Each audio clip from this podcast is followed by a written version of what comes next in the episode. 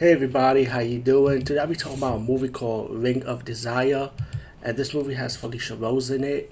You know, Screen Queen Felissa Rose, famous for Sleepaway Camp, the original one, playing Angela. But besides that, Ring of Desire is going to portray itself as a horror movie, but to me, it's more of a drama, but it does have a little horror elements, but it's nothing like scary or anything. Uh, the movie's about these two witches battling for this ring, and whoever pulls this ring will have gain power over that person and go for their deepest desires or what they desire, you know, mainly sexual desires.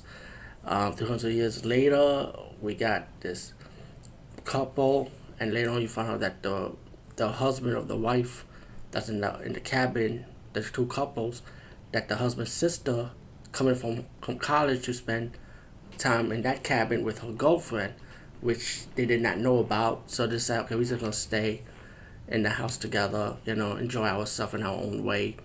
Um, later on, the husband was working in the woods, chopping wood pretty much, and he found the ring of desire. He puts on the ring, and passed on to his wife, and passed on to his girlfriend, to I mean to his sister, and so the ring passed on to his sister's girlfriend, roommate, but is actually a lesbian lover, who pawned the ring and kind of misused the power of like controlling people and also like possessed her like from the, the original witch that pawned the ring, kind of possessed her to take advantage of people and their deepest desire, even taking charge of her lover, you know.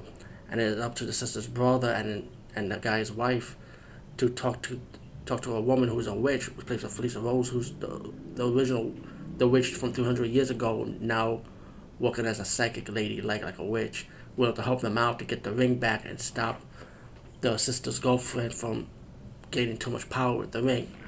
Um, this movie was okay, you know. I mean, it wasn't like all that. You know, the acting was good.